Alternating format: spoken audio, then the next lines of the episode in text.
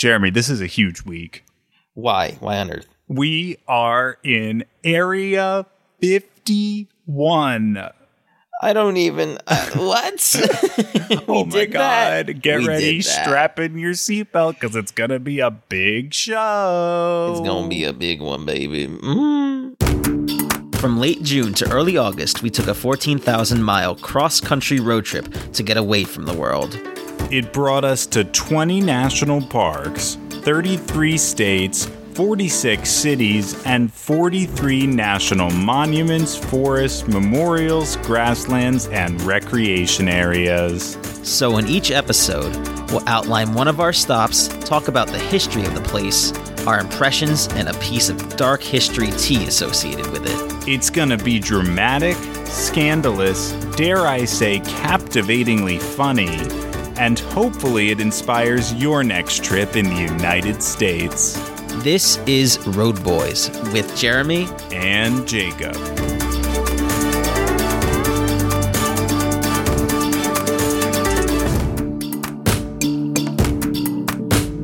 Welcome to another episode of Road Boys. we're Road boys on the road. You know, we're just road boying. You know how we be. Yeah, we're just out here. We're always out here every single week. Um, yes, exactly. The first thing I want to say, first of all, Happy New Year. This is our first episode of 2021. New year, new us. I know that no one can see us right now, but we look fantastic, both of us. We do look fantastic. We put some effort in today. I mean, we always put in effort, but this, but this for the new year, we put in even more effort. Uh, this is actually the first time we've ever put effort into anything. I'm usually shirtless. Yeah. Well, uh, big news for us. We've just been named one of the top 10 road trip podcasts in the world by FeedSpot.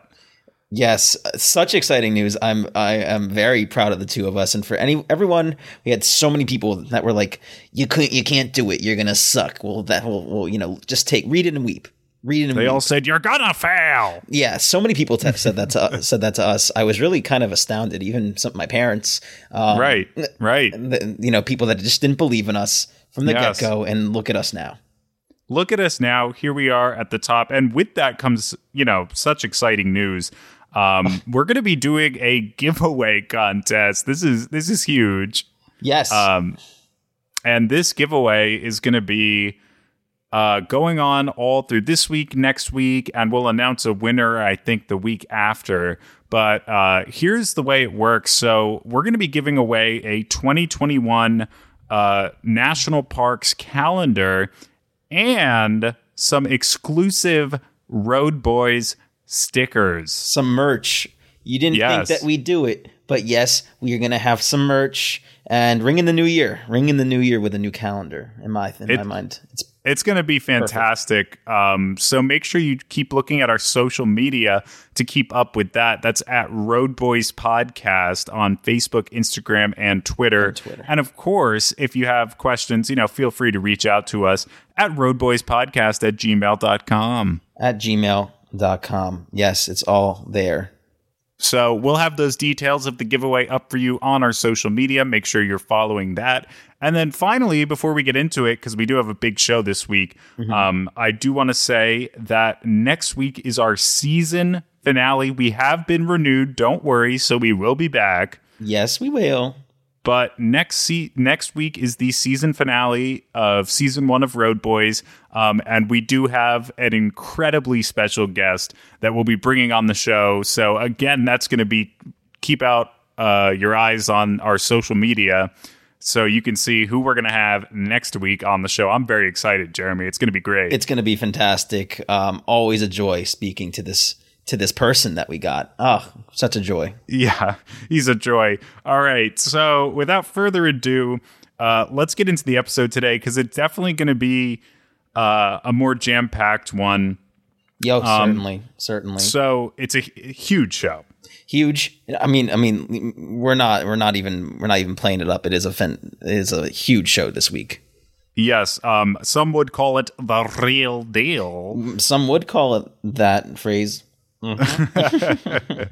and uh, so let's talk about Area 51. Yes. Uh, I gotta say, this episode is overwhelming. There is a lot to talk about, and I'm really excited to share with you uh, what I found after hours of research, documentaries, and testimonies. Uh, I will give a little disclaimer here. I'll say that the government has done a very good job of scrubbing the re- web of any claims other than its official story. We're already getting into it. Oh my goodness. yeah. Uh, so I dug deep to try and give you all sides of the story. Um, now, I understand that what I'm about to tell you is easily dismissible uh, simply because it just doesn't seem like it could be real. no, I mean, I mean, we have to be open to anything we hear. Yeah, I mean, one thing I found in doing this research was that there's nothing wrong with opening your mind up to the unexplainable. Why can't aliens exist? Why can't we have proof of it? Is it just because you don't think it's realistic? Uh, all I'm saying is just keep an open mind to the possibilities. You don't have to believe it. I'm just going to tell you everything I found, and you can be the judge. Yes. So, without further ado, mm-hmm. here is the history of Area 51 and the story that has changed my view of the world the story of Bob Lazar. Oh baby. Lots to go into. So, let's start with Area 51's location and official history. Uh, the top secret military base is located about two hours northeast of Las Vegas, situated on Groom Lake, which is a dried out flat bed of land in the Nevada mountains. So we're already starting off with something here. You're saying Area 51, it's real. People sometimes even dismiss that Area 51 is real. It's Oh real yeah, I'll. I'll actually get to this a little later. Um, there was a an, a Freedom of Information Act request that it actually forced the government to confirm it's a real place. It's a real place. Okay. Yeah. Okay. So let's just start off with that. Right, and it's an incredibly remote place with no towns that have gas stations within 60 miles from the base. Uh, we know that. Oh, we know that for sure. Uh, in 1864, so we're going to go before it was Area 51. Okay. Lead and silver were discovered in the southern part of the Groom Lake area, and Groom Lead Mines Limited financed mining in the 1870s. What a great name. uh, Groom Lake and lead mines. Mm. Groom Lead Mines Limited. Go on, get you some. People just eating lead back then. Yeah, right. and they financed the mining there in the 1870s. Uh, they would continue to mine the area until 1918, uh, when World War One efforts curtailed the mining, and it resumed again after World War II and into the early 1950s. Okay. So they're using it. I mean, it's it, it, it- it's nothing more lively than what we saw when we visited. Yes, correct. Um, and now the airfield at Groom Lake at the Groom Lake site began service in 1942 as Indian Springs Air Force Auxiliary Field, but it wouldn't become the top secret base until 1955 when the CIA established the Groom Lake Test Facility. Ooh. Yes, Wow. the test facility was established for Project Aquatone, uh, which was the development of the Lockheed U 2 strategic recon aircraft. Oh, geez. So I know. It sounds very. It sounds very advanced. Right. So that was like the first thing that happened at Area 51. They established the base and they did that to test this Lockheed U 2 strategic recon Mm-hmm. thing. Um, the, you know, we know a lot about military here. So, of course, we, these- we are we are military men. We're these notes are just coming directly from you know official sources. Yes. Um, the facility was chosen because of the extreme secrecy of the project, and the location was so remote that CIA the CIA could run tests without anyone knowing they were going on. Well, that's for sure. That place is super remote. One of the most remote places I feel like I've been. Yes, and uh, it was in 1955 that the CIA asked the AEC to acquire the land, and they designated it Area 51 on the map. So that's how we all know it as Area 51 today. Very exciting name. Very exciting Yes. name. Yeah, I, I saw a lot of reports about like why they named it that, Yeah, but like why? no one really knows for sure. Um, I think the main reason that people list is that they thought that they would never have an area designated that high in numbers, so it wouldn't be taken already, and that's why they chose it. Interesting, interesting. If as long you know, if there was no explanation for it, I'd take that too. It just adds to the mystery of it. Adds to the mystery of that whole place. Right, right.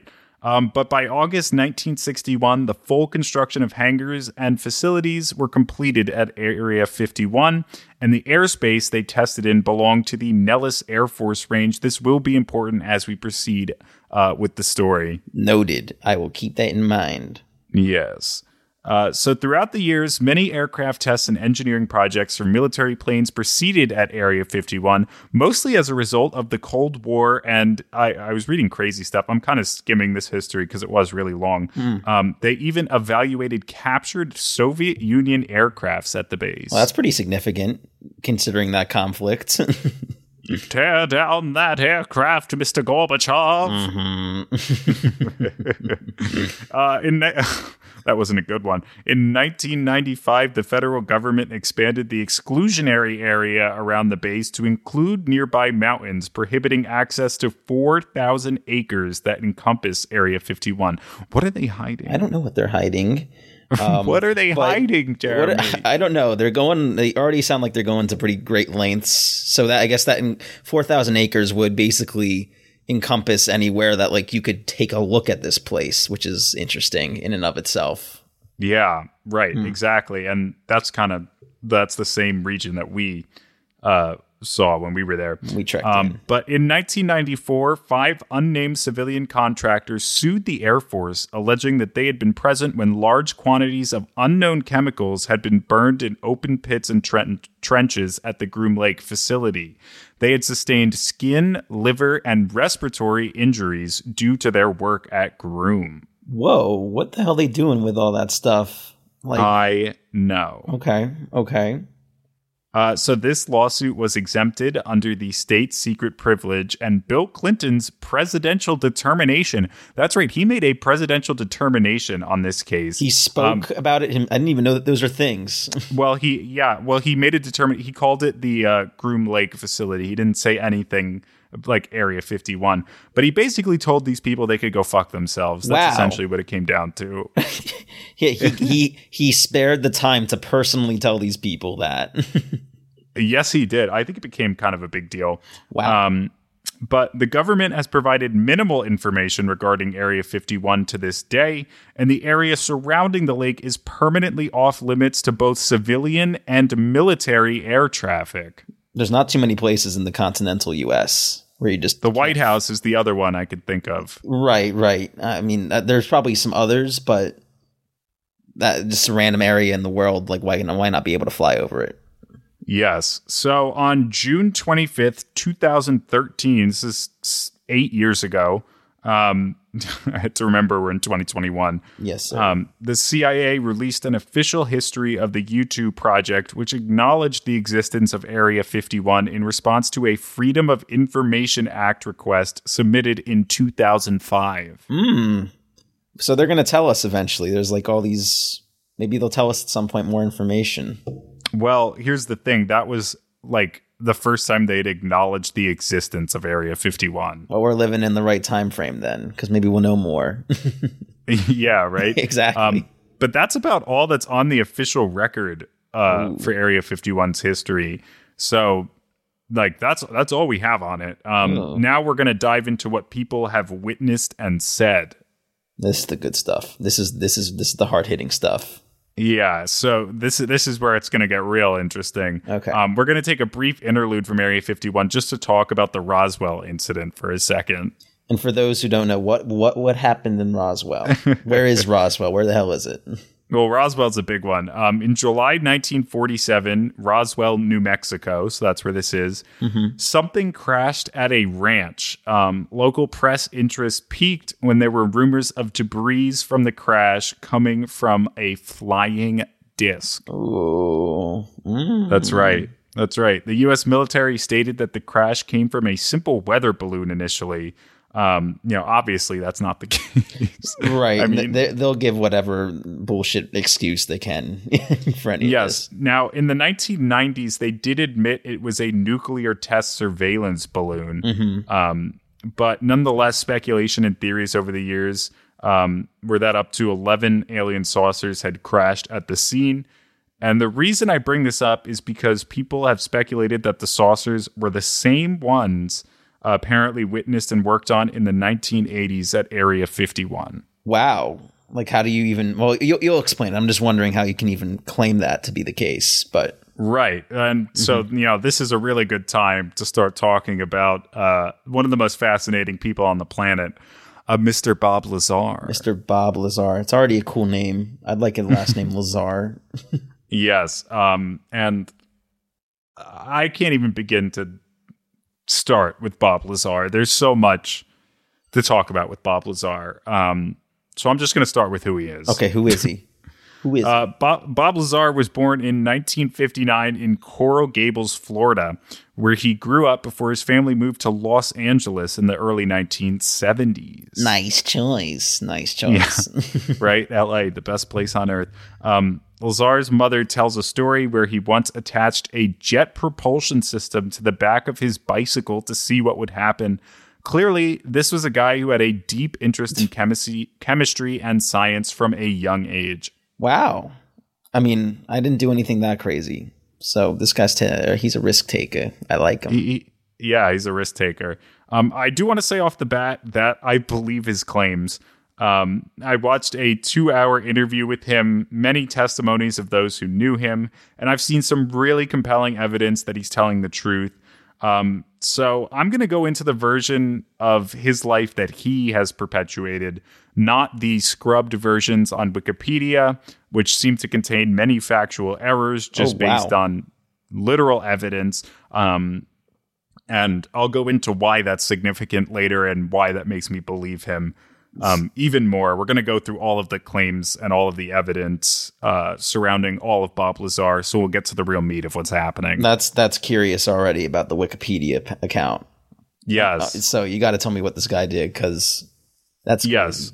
And so, by the way, you know, uh, uh, if you're listening right now, you kind of understand we're breaking format a little bit because the history of Area 51 um, and Bob Lazar's story are kind of all tied together. It's all one thing. right. Yeah. Um, so after graduating high school in Los Angeles, Lazar claims to have earned a degree in physics from MIT and a master's in electronic technology from the California Institute of Technology, uh, Caltech. Caltech. Yeah. Um, so both universities say they have no records of Bob Lazar ever attending their universities. Uh, however, I personally watched the testimonies of friends of his at the time who went to school with him there. Mm, well, uh, what are you gonna say? Well, I don't. I don't know. I mean, believe his friends or believe that uh, the, the university and the administrators. Right. And this is the first piece of evidence I think that indicates his truthfulness. Uh, you know, someone, maybe the US government, is trying to cover up his background. So that is just a fact. Someone is trying to cover up his background. Wow. I mean, that's that's that is. I mean, imagine going having gone to college and then someone saying you never went. It's like whitewashing your or what is it called? Gaslighting your entire life. Whitewashing's a little different. we gotta whitewash your, your life. Uh, but Lazar then claims to have gone to work on at the Los Alamos physics facility, which is vehemently denied by the facility. Wow. Um, yes. And so here's our next piece of evidence that he's telling the truth. Um, his employment at Los Alamos is mentioned in at least three news articles I found, all in June and July of 1982, and focusing on his interest in jet powered cars. Um, this does fit his timeline of events. That's when he said he worked there, and he didn't become a public figure until 1989. We'll get into that in a bit. And these were published well before he became that public figure. so you have it on record. It's like it's like I don't know. You ever heard of the Mandela effect? Yeah. They're trying to do that to that guy, except it didn't, it's not actually a real effect. It's that it actually all happened and that he's he's not crazy. Right, right. And also Kalos TV, which is big TV station in um, Las Vegas, the news station. Uh, they also found his name listed in a 1982 Los Alamos National Laboratory phone directory um, once he was in the public eye. So, yeah, he worked there. he worked there. It, it's a some something's someone's fucking up his his his entire professional career. Right, which is just so suspicious off the bat. Um, Yes. And so there's so that's like the context of what would happen next. And now we're like really going to get into it. We're we're going to get to his claims and and and what's you know what Yeah. really happened at Area 51. Okay, well, I'm I'm excited. this is already it's, big. already so interesting. I know it's so interesting and it's and it's about to get pretty crazy. Okay. So while working at Los Alamos, Lazar claims he had sent resumes to several national labs, and he went in for an interview with a contractor, EG&G, uh, who, by the way, claimed this never happened. Of course, why would Um, it have ever happened? Yes, he went in for an interview to work for a division of the U.S. Navy. Um, and there he was questioned mostly on his life outside of work. Mm. They wanted to know like his social habits and what he was doing with all that jet propulsion stuff that he like built in his house and stuff. Um, so eventually he was called back from that interview and had to read 121 briefings to be upgraded to clearance level majestic. Well, that's a fantastic word.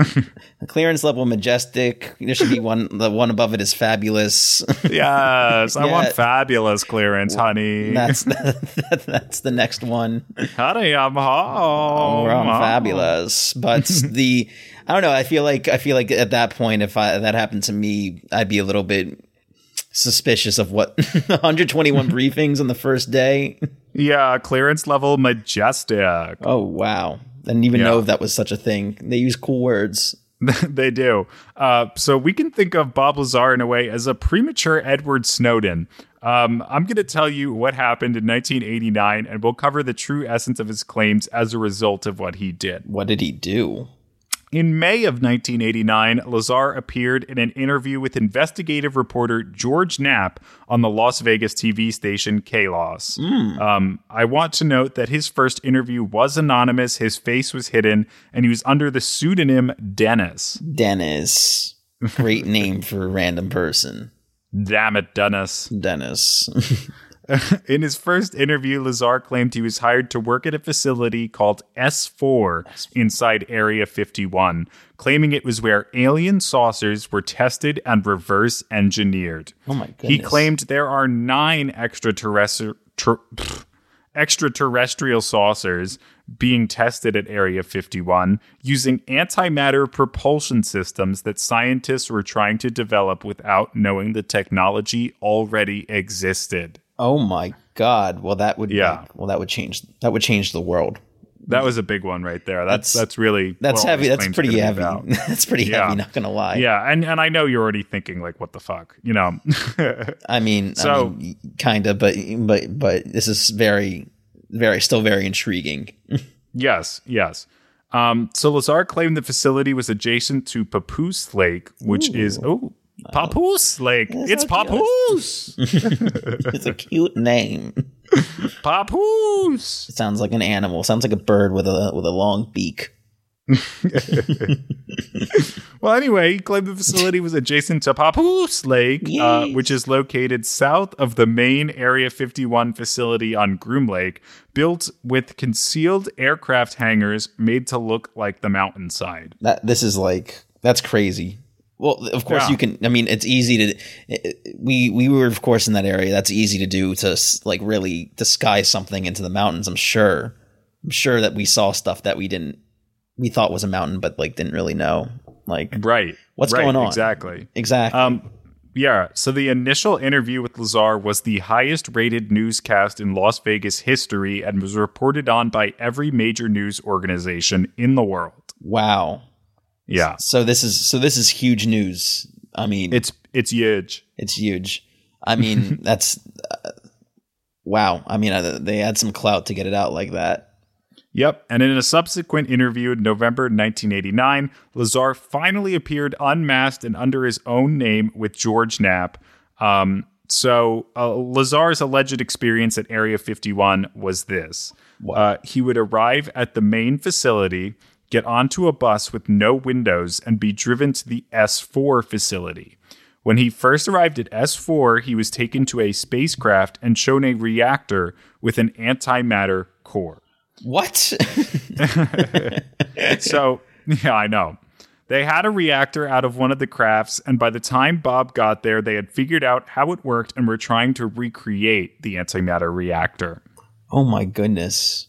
So this is like essentially so this is this is not he's he's working on technology that like isn't he's saying that he's working on technology that like isn't of Earth. It's not Right. Not this ours. alien technology. no one no, Um, okay. So the propulsion of the spacecraft was fueled by this antimatter reactor, and it all centered around this is going to be the key word of the day element 115. Element 115. you could say it's elemental It's elemental. It's, or it's, elementary. it's elementary school stuff, SpongeBob. elemental. Um, element 115 did not exist in the science community in the 1980s. It does exist, exist now. It was first synthesized in 2003 and later named Moscovium. Moscovium. Well, so Yeah. so so now if you look at a period, periodic table, you'd see you'd see 115 on there. You do see 115, and I'm going to give you a piece of evidence now that he's telling the truth rather than later, just because I'm going to forget it if I don't, and I don't think I wrote it down. Um, but when they first synthesized Moscovium in 2003, uh, they consulted Bob Lazar. Wow. yeah. Yeah, yeah. I mean, okay, so so when he was when he was uh touching when he was touching when he was when he was touching. when he was touching when he was uh, using or you know potentially maybe maybe touching Moscovium it Yeah. wasn't even a thing that anyone like knew about in the scientific community it's like this is completely new stuff Right. This is like Wow. brand new stuff. Um, and as of today, scientists around the world have only been able to synthesize element 115 for a millisecond at best. Um, Lazar claims that the antimatter reactors ran on a stable isotope of element 115. So, my understanding is, first of all, we're not going to get into chemistry and shit, but I mean we are chemists we are chemists but right we are professional chemists but um element 115 like if they create it it can only be for like a flash you know a flash second because yeah it, they don't have they couldn't create a version that was stable enough to sustain it for longer than that but so we're so we're almost there. We we almost got it. One millisecond. We just need to we just need to uh, get it for longer. Is what you're saying? right no right that's what i'm saying is that the antimatter i can't speak english you can. Yes, you can. The antimatter reactors ran on a stable isotope of element 115. Those are the claims. wow, wow. Um, so I want to explain the propulsion of the spacecraft for you with a good analogy that came straight from Bob Lazar, um, straight from the mouths of babes. Mm, yes. What A you word? I'll never say again. Yep. Um, so our system, our system of fuel relies on action reaction, uh, right? Meaning we push fuel out of the back of a rocket, which causes the reaction of pushing the rocket forward. Right. That's how all of our ships, cars, everything work. exactly. Um, to envision how this spacecraft worked, imagine you put a bowling ball in the middle of your bed. So your bed's flat, you put a bowling ball in the middle, and needless to say, it's pushing down a little bit, right? Yeah, exactly. I understand. So then you push your hand down on a different part of the bed. The bowling ball is going to start rolling towards your hand. Exactly, because you've created a space for it to go. Right. Yes. So that's how Lazar claims the antimatter reactor worked. Um, what it did was it bended the gravity in space in front of the ship, causing it to roll forward the way the bowling ball would on your bed. So, So it's not it's not based on action reaction. It's essentially a different set of physics. It's like operating in its own field almost, its own gravitational Exactly. field. I sort of, you see, I, I was never great at science, but I'm sort of, I sort of grasp that. I can kind of see how that works. Yeah, like I mean, as long as you understand the analogy, that's basically the concept. Hmm, I see. I see. Um, he also said that they would test these spacecrafts on Wednesday nights, and he actually brought three separate people to watch these tests. Guess what, Jeremy? What? What? They have it on video. Oh my lord! There is video of these tests. oh wow! Well, that's that's like that's huge in and of itself. I mean, you show the video to somebody, then you can basically prove that you were there. I mean, right. if you're trying to prove right. it. Exactly. Um, so now uh, those are the claims. I really want to get into the evidence supporting Lazar's claims, besides the fact that his education and employment backgrounds were covered up and that he helped synthesize the first human version of Element 115. Yeah. Um, I do know that this sounds really far fetched, but you know, there there was something about him. I, I just, it's it's hard to deny things that are facts. You know. Mm-hmm. Yeah. And so, as ridiculous as his claims might sound, there is hard evidence that he's telling the truth. And we're going to go into that right now. Ooh. Okay. Prove him so right. For, yeah. So, first of all, you may be asking yourself why Lazar would share all of this, um, you know, knowing that what the public reaction would be and everything like that. Um, he claims to have come forward in a similar way to how Snowden came forward, uh, that this was the biggest discovery in human history, the existence of advanced extraterrestrial life, and he believed people and science scientists had a right to know uh, that this was discovered. I guess I guess if following his line of logic, I guess you know it's a, it's a huge thing that we aren't being told. So it is sort of like a perpetrating a falsehood that the government Yeah, is kind of keeping right. up with there. Right. And he also was like doing it for insurance reasons of that he had been threatened with espionage. Apparently he had been shot at before. Um and so he was like trying to protect himself and essentially survive. That's that's why he says he he came forward with this information. So ba- like basically to to have stuff recorded like almost like would you say to blackmail? Is that sort of the idea that he's going there with or like Um uh, the idea was like that he had already threatened to like come forward with this information in the name of science and human discovery. Um Right. but you know, that's what they were doing to like tell them you know, you got to shut the fuck up. Right, right. Interesting, interesting. So adding value to all that info. It's a way to do Yes. it. It's a way to do it. Yeah. So next, Lazar was actually arrested in 1990 for aiding a prostitution ring. Um, so this is one year after being public. Um, I know that sounds bad, Yeah, but he. not But here's what I'll say about it: he stuck to his story with the threat of hard jail time. This was the time to walk back on his story if it was fictional to save himself. Wow. In front of judges, in front of you know police officers, everything, witnesses. He could have said if this was a lie, you know, oh yeah, no, I didn't actually go to Caltech. I didn't actually work at S4. I didn't do any of this stuff. Yeah. Um, and he was threatened with hard jail time, and he did not go back on his story. He pled guilty to felony pandering, um, and did not, you know, Yeah. go back on it. and at a certain point, like unless if you were if you were lying, and, and if that like if that's you know, so so that's what happened. If you were lying in that sort of scenario, you, uh, there wouldn't be anything in my mind stopping me from uh from backpedaling on the story to get myself out of jail. so right. I don't. I mean, he has a lot of dignity. I guess is what part of that shows. Yes. And he also has not once slipped in his version of the events, not to his friends, family, or anyone else in over 30 years. I mean, say what you want, but that is a long time to keep a lie if it is one. Right. Why? Why mean- have it define your life as well? That's another question. Yeah. And of course, the biggest key to this story is Element 115.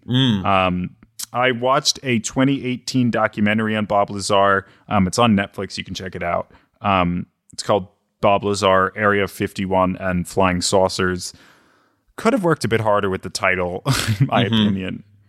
Um, but during that, I found out it is widely known that he claims to have smuggled a bit of the stabilized element 115 out of the lab at Los Alamos when he worked there. Oh my goodness, the balls on this guy. So he has like, I know. he has like one of the most the rarest, most important piece of I don't know, like not even like moon. You know, people say they have like moon rock. It's much more valuable than anything we have on Earth. Yes. Um, and there's a video that was rumored for years to be in existence called the Cloud Experiment Test. what is that? Um, let me explain that to you. So, since the elemental core could bend gravity to make the ship move, it also bended the light in front of it. So the cloud experiment showed how clouds would bend the light when it crossed in front of element 115. So, so could you actually see basically what they meant by that? Like you could see the light being bent. Right. That's that's the point of inserting the clouds is like because they shine light on element 115. The clouds come in. You know how in, when it's cloudy outside, you can see your headlights, the light Right. from Yes. that. It's the Yes. same concept, and you could see how they bent. You, wow. um, how the wow. light bent. So, um, that was like a lost video, apparently. Like, no one knew where it was.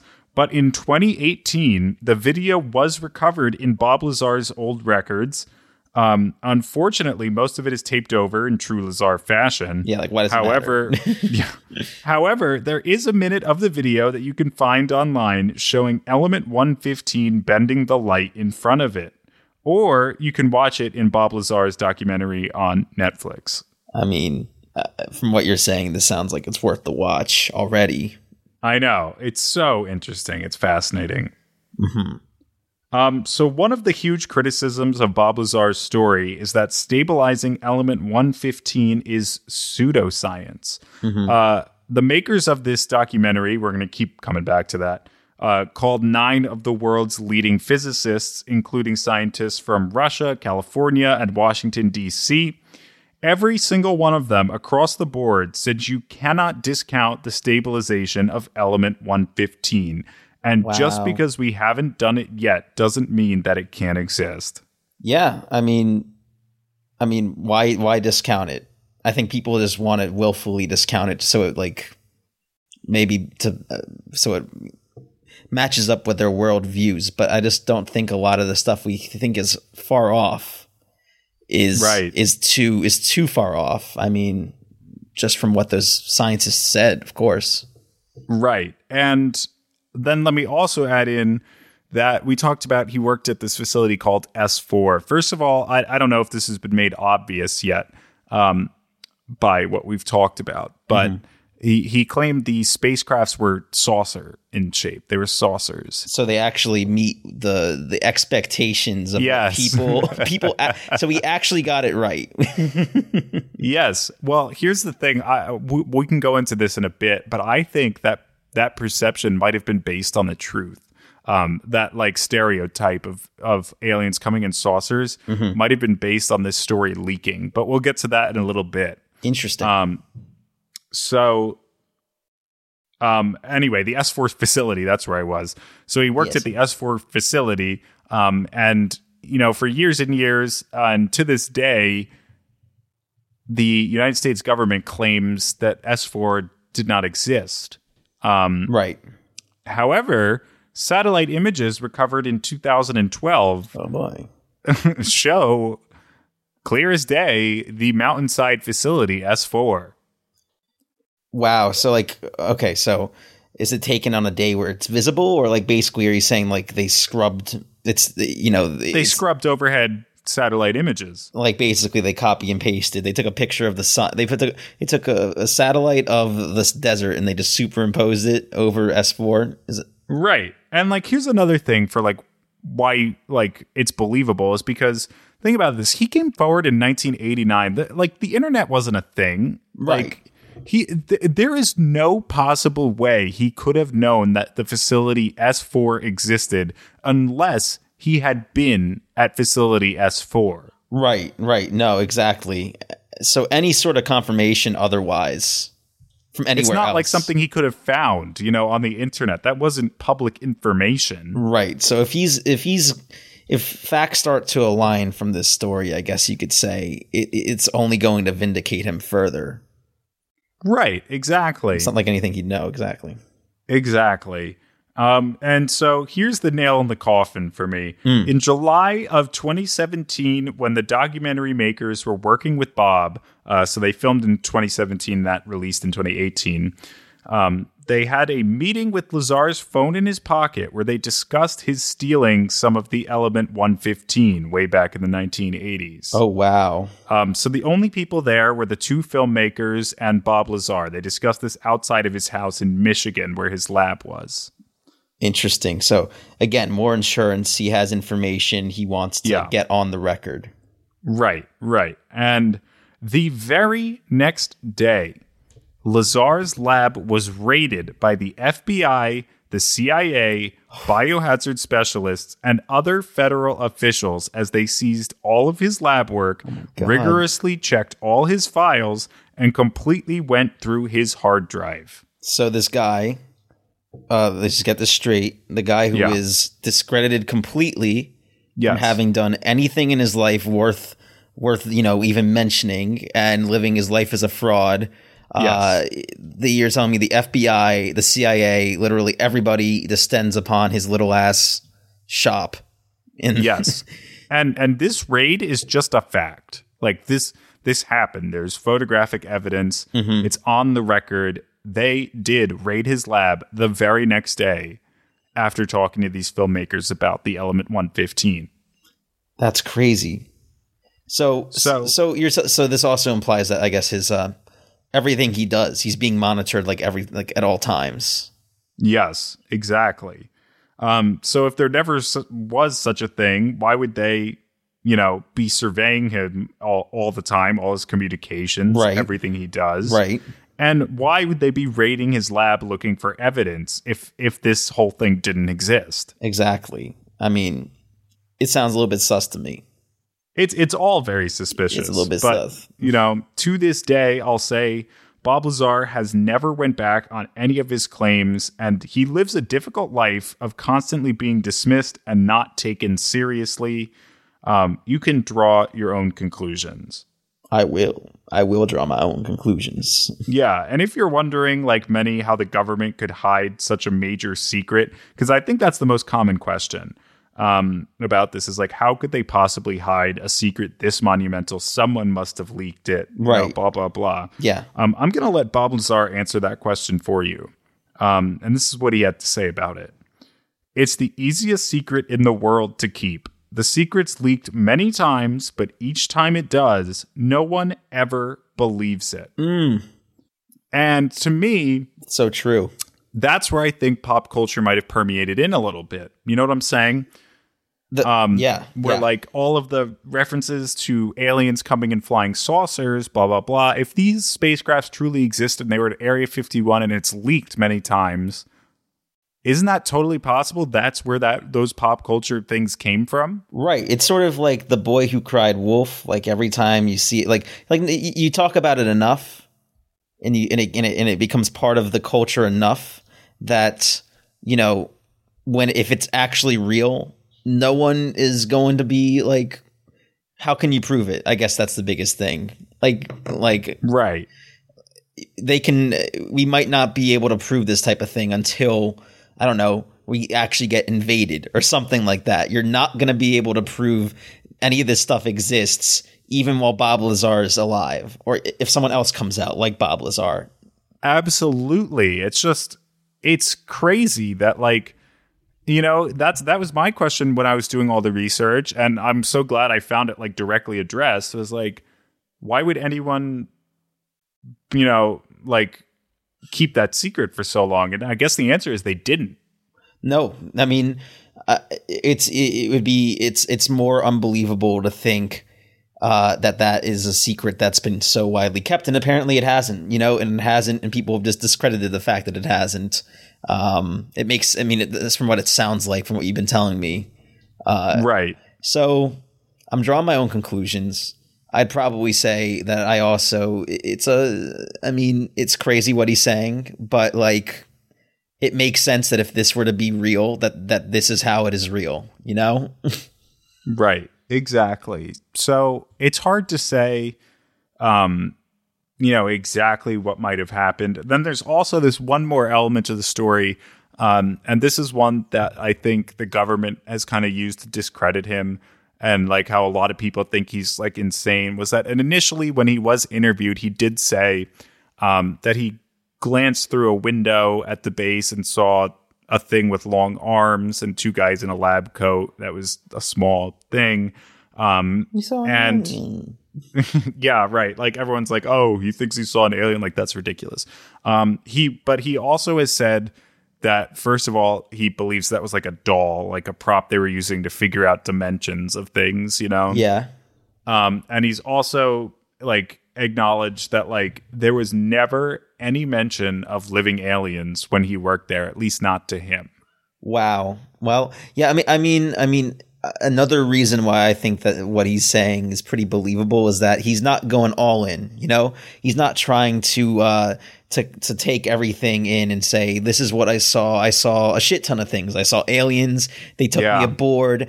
I mean, he just worked on the aircraft. I think that's something to be respectful of. Is that he's not telling you that much. You know, Like, right. Like it's so compartmentalized, which I guess like it definitely would be. Right. You know? Right. Exactly. Exactly.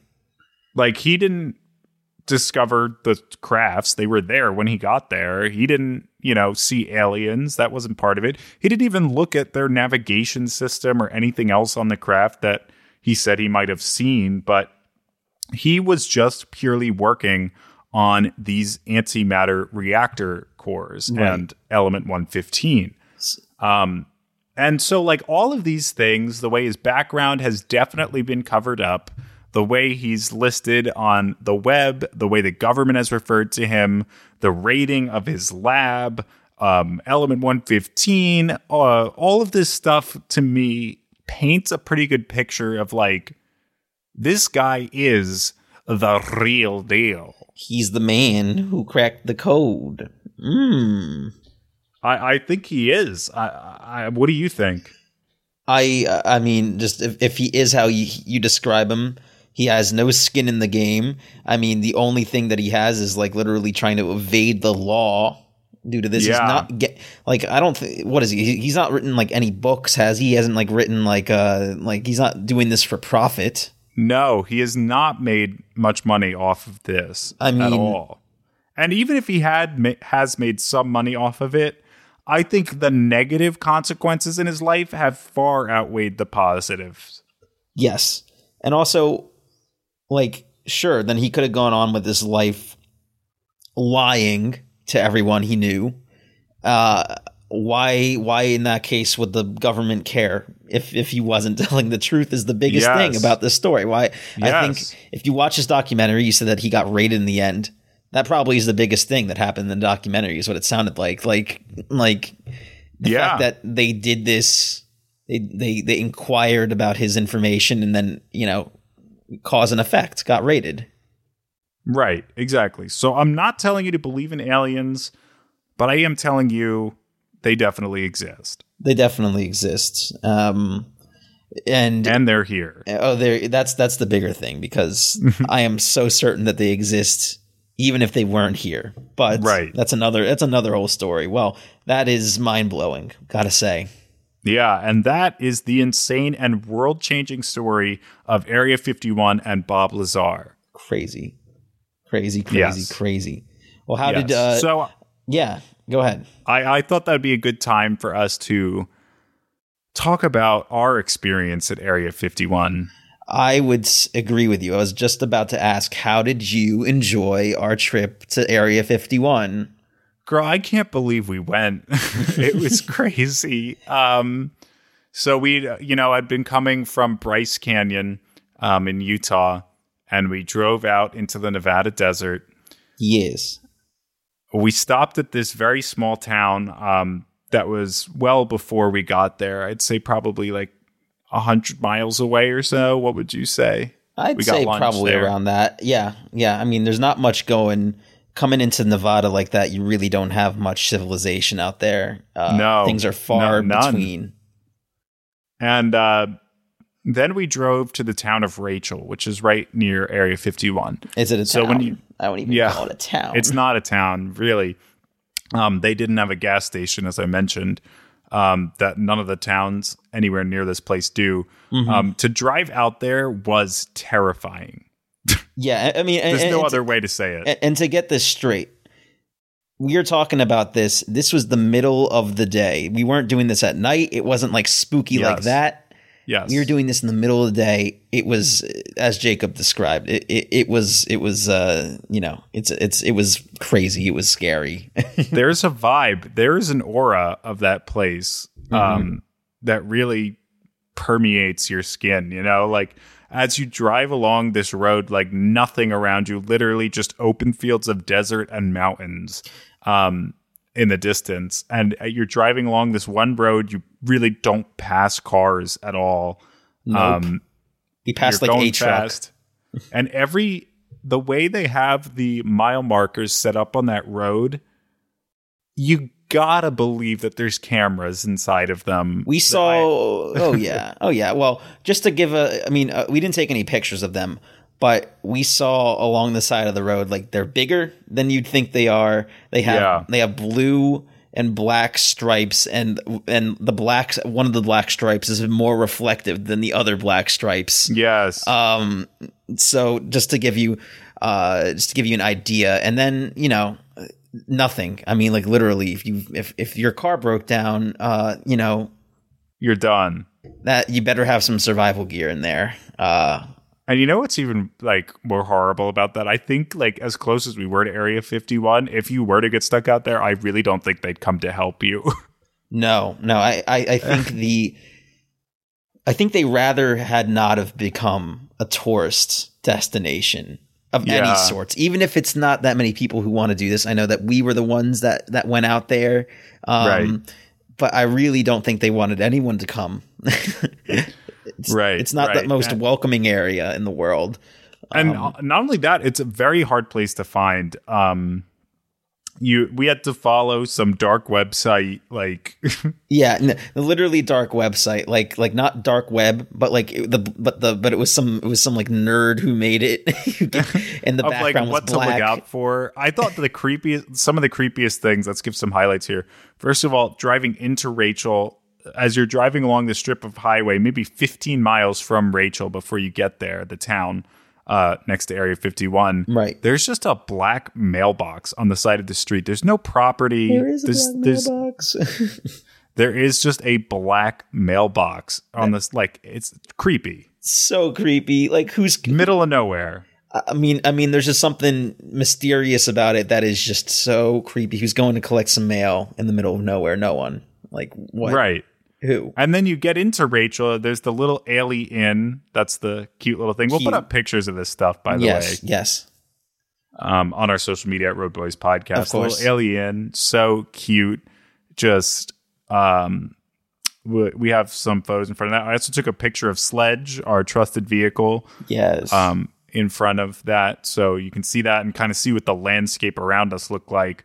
Mm-hmm. Um, and then once we were at you know Rachel, we decided to follow those directions specifically to try and get to Area 51. And at this point, we had less than half a tank of gas. That's so probably the scariest thing about this whole ordeal is that we were doing it not filled. we weren't anywhere near Yeah. filled. I was like, girl, we're gonna get trapped out here in the desert. Like, It was it was it was scary. I mean, uh, it was the the location was enough to make it creepy. The fact that we were, on like some sort of like time limit in regard to gas, yes, very very unsettling.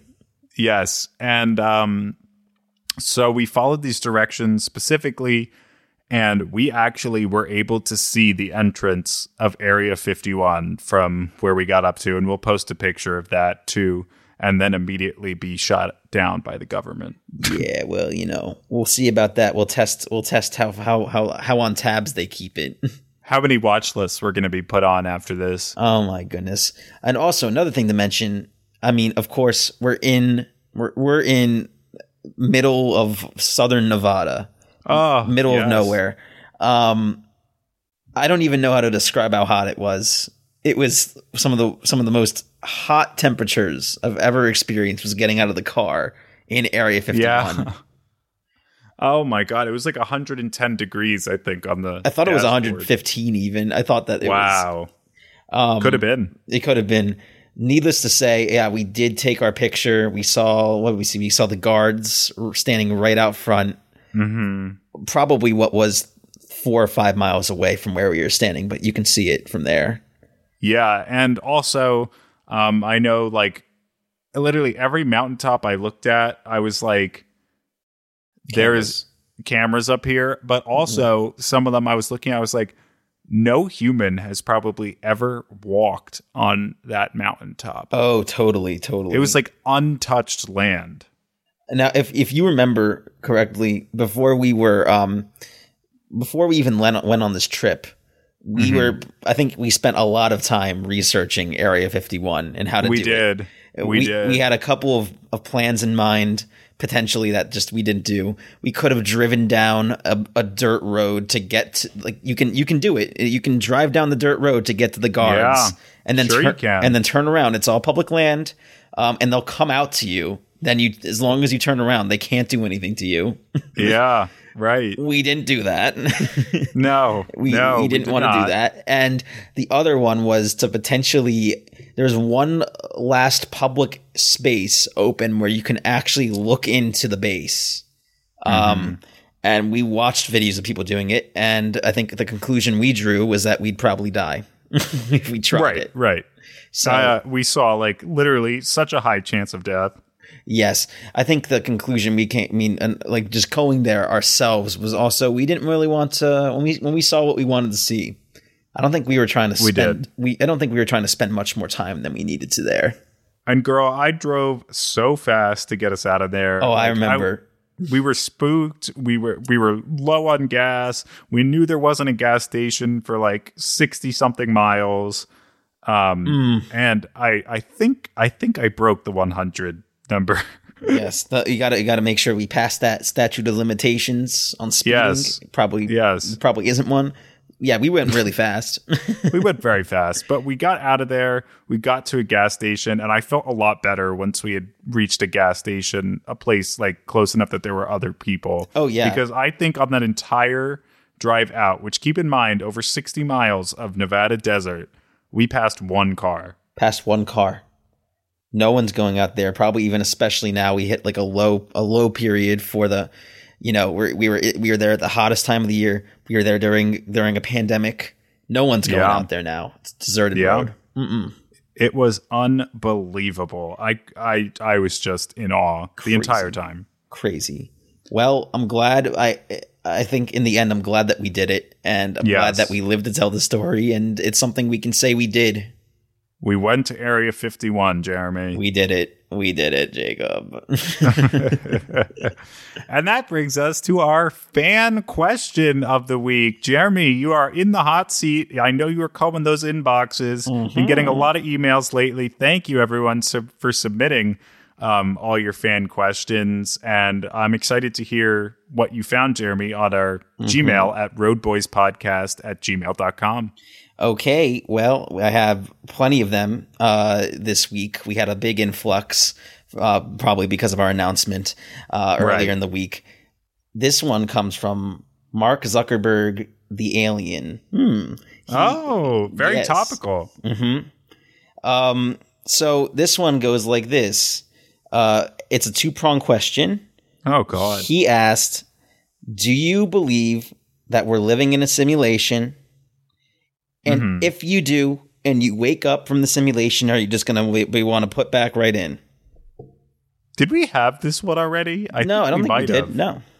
Oh, well, so that was kind of a Matrix reference there, but uh, hmm yeah, we're definitely living in a simulation. How could any of this garbage be real? We just had Donald Trump as a president for four fucking years. Are you going to tell me this is real? You know, that's I mean, that's that- the bigger ar- like that's the bigger joke of an argument here is that this is real. Yeah, we got into the wacky timeline. I think that if like you you you comb history, right? And you see and you see things that are extremely unfortunate, but but I don't know anything in the past give give me like hundreds of years. I don't think anything more absurd has gone on these past 4 years than I've seen in like hundreds of years Yeah. of history. Literally the guy, and you're right, literally the guy from The Apprentice was president. and you know, and will be president until the 20th. That that is the craziest thing and they probably turned up some dial. So yeah, I, I agree with you. I do think I do think that we're living in a simulation. Um and would I want? Well, there you have it. would I want to go back in? Oh, I don't know. What, would you want to go back in? I mean, yeah, I got a life here. Got a life here? What am I going to do outside of the life? But what if you wake up and you remember that you have that you have uh, a family and stuff like that, and you remember your whole life before you went and played some arcade game called Earth One? You know, this one hasn't been going so great, so maybe I would go to the other one. I don't know. I'd have to give it some thought. I don't know. I'm right now. I'm like 50-50. See how cool my life is out there. Well, all right. There you have it. There's um, there's our fan question. Thank you, Um, Mark Zuckerberg al- is an alien. hmm Yeah, thank you alien. so much for submitting. Make sure you submit some more. Um, next week, wow, next week we are going to be on our season finale. Yes. Um, we really did it. We we've made it here. Um, and thank you so much if you've been listening since the beginning. yes, You're a real one. along. Exactly. Yeah, it's been a great ride so far. I can't wait for season two. Um, but make sure you stick your neck out and Yeah, stick your are neck out for us. in front of a bus. Yes. um, make sure you keep your head out. That's what I really wanted to say Thank you. for next week because Jeremy, we have a huge guest next week. Yes, Um, I'm. I'm really excited. and we're going to be in a bonkers city. Um, Like if you can guess, uh, uh, we, we were at Area 51 and we stayed in Nevada. Hmm, what what big cities are in Nevada? I don't know. Reno? Carson City, the capital. Yeah, so pff, debatable. Carson City is the capital of we'll see about that. We'll see about that. I think it's going to be the other place. The place will be next week on the season finale of Road Boys. Now, Jeremy, do you have any final questions, comments, concerns, death threats before I take us away by saying, by the way, that we're doing a giveaway? don't forget to don't forget to also keep an eye out for that. We are doing a give. We are doing that giveaway. Um, no, I have a lot of death threats. I, I keep Yeah. logging them. I'll Right. save them. I'll read them off to you at some point.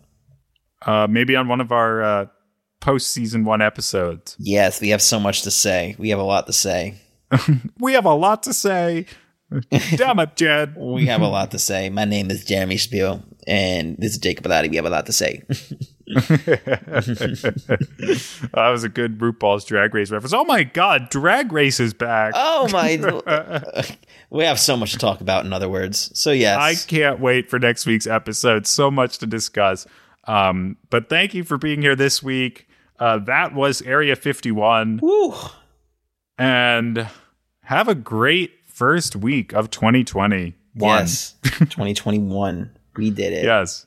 We did it, Joe. We're going to be the next president of the United States. Alrighty. Take care, everyone. Goodbye. Bye. Bye.